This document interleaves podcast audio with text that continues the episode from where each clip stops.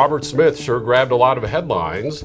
Is that the norm or something new that we should be looking for moving forward? Hi, I'm Bill Stanczykiewicz. This is the first day from the fundraising school, and I'm joined today by my colleague, Dr. Kim Williams Pulfer. And Kim is a leader in the Mays Institute on Diversity and Philanthropy within the Indiana University Lilly Family School of Philanthropy.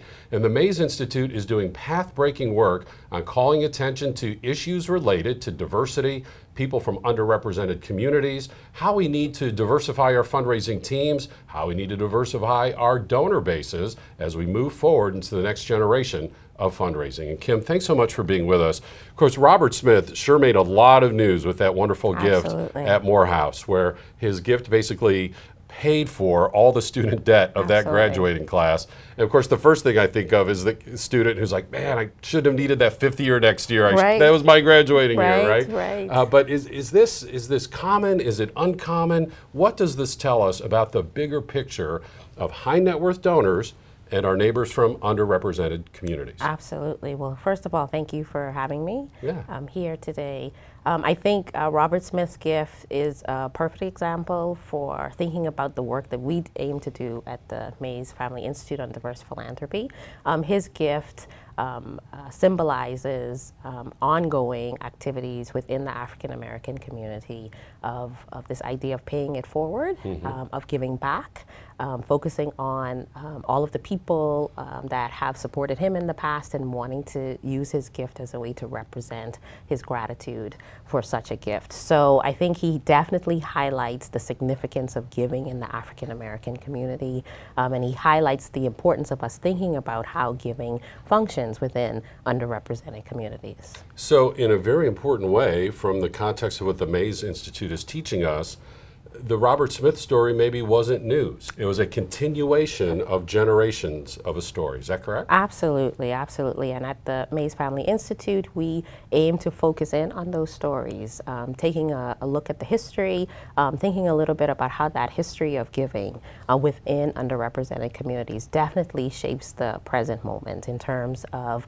how givers um, develop their traditions, how they um, think about giving based on their values. Um, so, pretty much think linking past to present is a really important part of understanding uh, giving within underrepresented communities. Because here in Indiana, we talk so much about Madame C.J. Walker. Absolutely. Who, what, just four or five decades after slavery became a millionaire. Absolutely. African American woman. Absolutely. You know, at the same time, the suffrage movement was still happening. So Absolutely. you put all of that into context, it makes her financial success even more remarkable. And she was a leading philanthropist. So when you think about that, Robert Smith is a continuation of a story. That's right. He's an absolute continuation of the very same story of Madam C.J. Walker. And in, uh, in similar fashion, Bill Mays, um, who the Mays Institute is, is named after us, uh, also exemplifies this ongoing story of uh, a businessman or businesswoman um, within the African American community being very successful in business, but also using that platform as a, as a space to, to think more about philanthropy and civic engagement within their communities. And one of our greatest distinctions at the fundraising school is we are evidence based when we teach. We are data driven. We work with, oh gosh, about three dozen talented researchers like Dr. Williams Pulfer. And I know most recently, uh, as we've looked kind of every other year at high net worth donors, this year we did a better job of ensuring greater diversity Absolutely. in the data set. What did we learn about our neighbors from underrepresented communities who are high net worth donors? Absolutely. So this, um, the study on high net worth donors is an ongoing partnership that the School of Philanthropy has had with uh, U.S. Uh, Trust.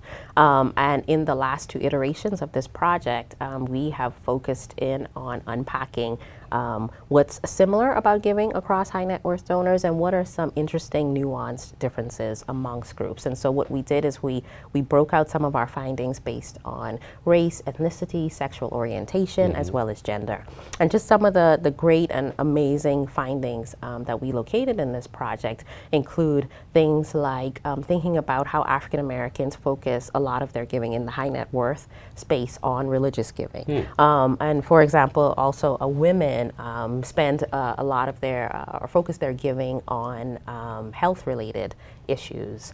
Um, we also uh, see some important things that Hispanic high net worth donors, mm-hmm. in addition to their giving, are very invested in volunteering um, within their communities. And then for me, one of the most interesting findings is to see across these different racial, ethnic, um, and other social identity breakout groups, um, seeing that uh, the interest in affinity based giving. Mm-hmm. And by affinity based giving, um, we're thinking of of people gathering together um, who have like-minded interests, um, uh, coming from particularly probably uh, similar communities and are interested and invested in supporting those communities. And so you see the rise of giving circles, for example, amongst underrepresented communities, and you see that these giving circles are centering uh, their giving goals in and around specific uh, social issues. So 50% of African American high net worth donors are giving um, to causes that help to support African American communities, for example.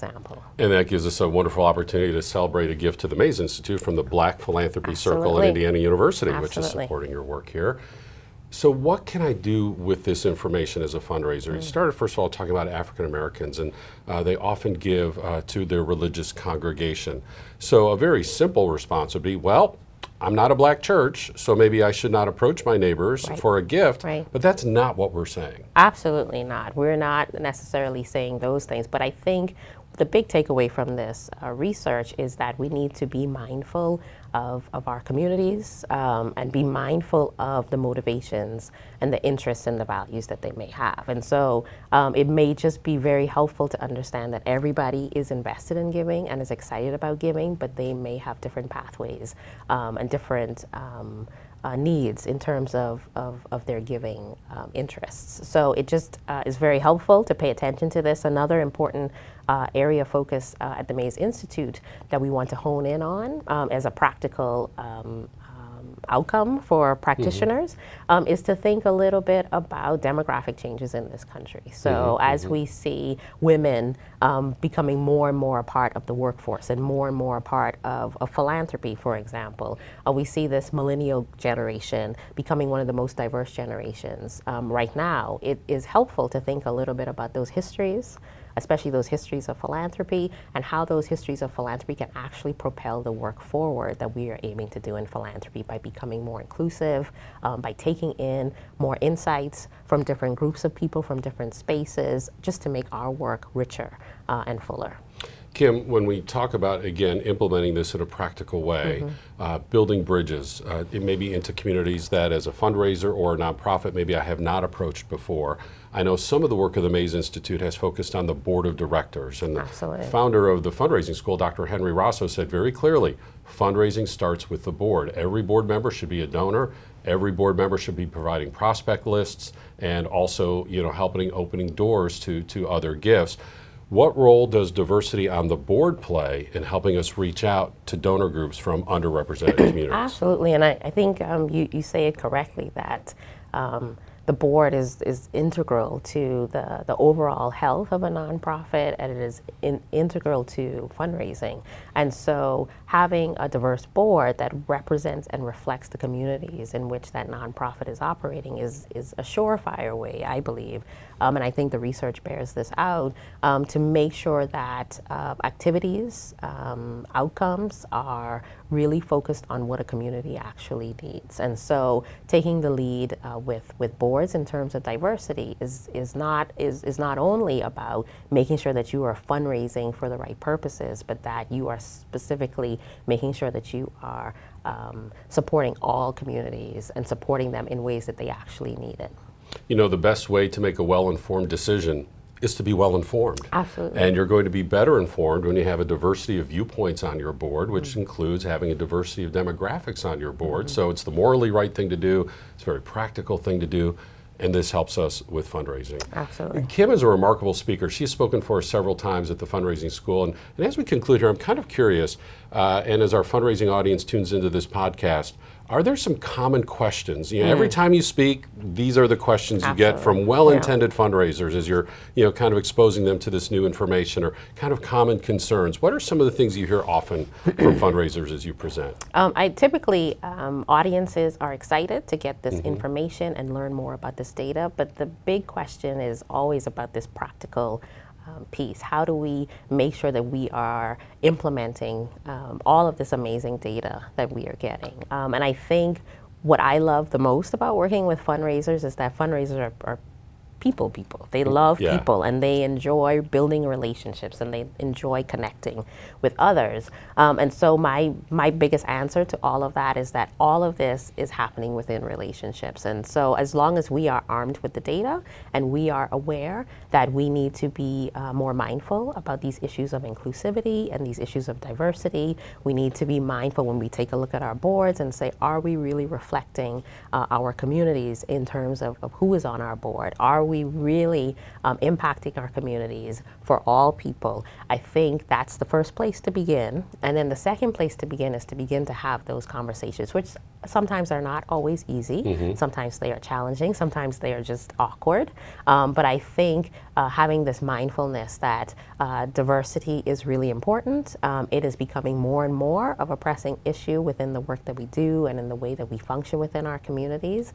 And so it's it's. It, you know, my big takeaway there is to be armed with the data, but also be prepared to uh, develop some relationships with folks that can help support what it is that you want to do in terms of diversity. And the end result is so worth the journey to get there. Absolutely, absolutely. Absolutely. Dr. Kim Williams Pulfer is available to come speak to your nonprofit, your association. Would highly recommend that you do that. She does a wonderful job presenting this information in ways that can be translated to our practice as fundraisers. You can also learn more about the Mays Institute on Diverse Philanthropy on our website at philanthropy.iupui.edu. Now, if you have a forward slash the fundraising school, you learn about the fundraising school. We have 20 courses now in 18 U.S. cities in the continental United States. Our custom training travels all over the world and can be tailored to your specific needs.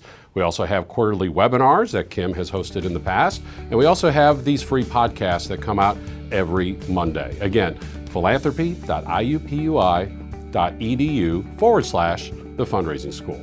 With Dr. Kim Williams Pulfer, I'm Bill Stanczykiewicz, and now you are now more up to date on this first day from the fundraising school.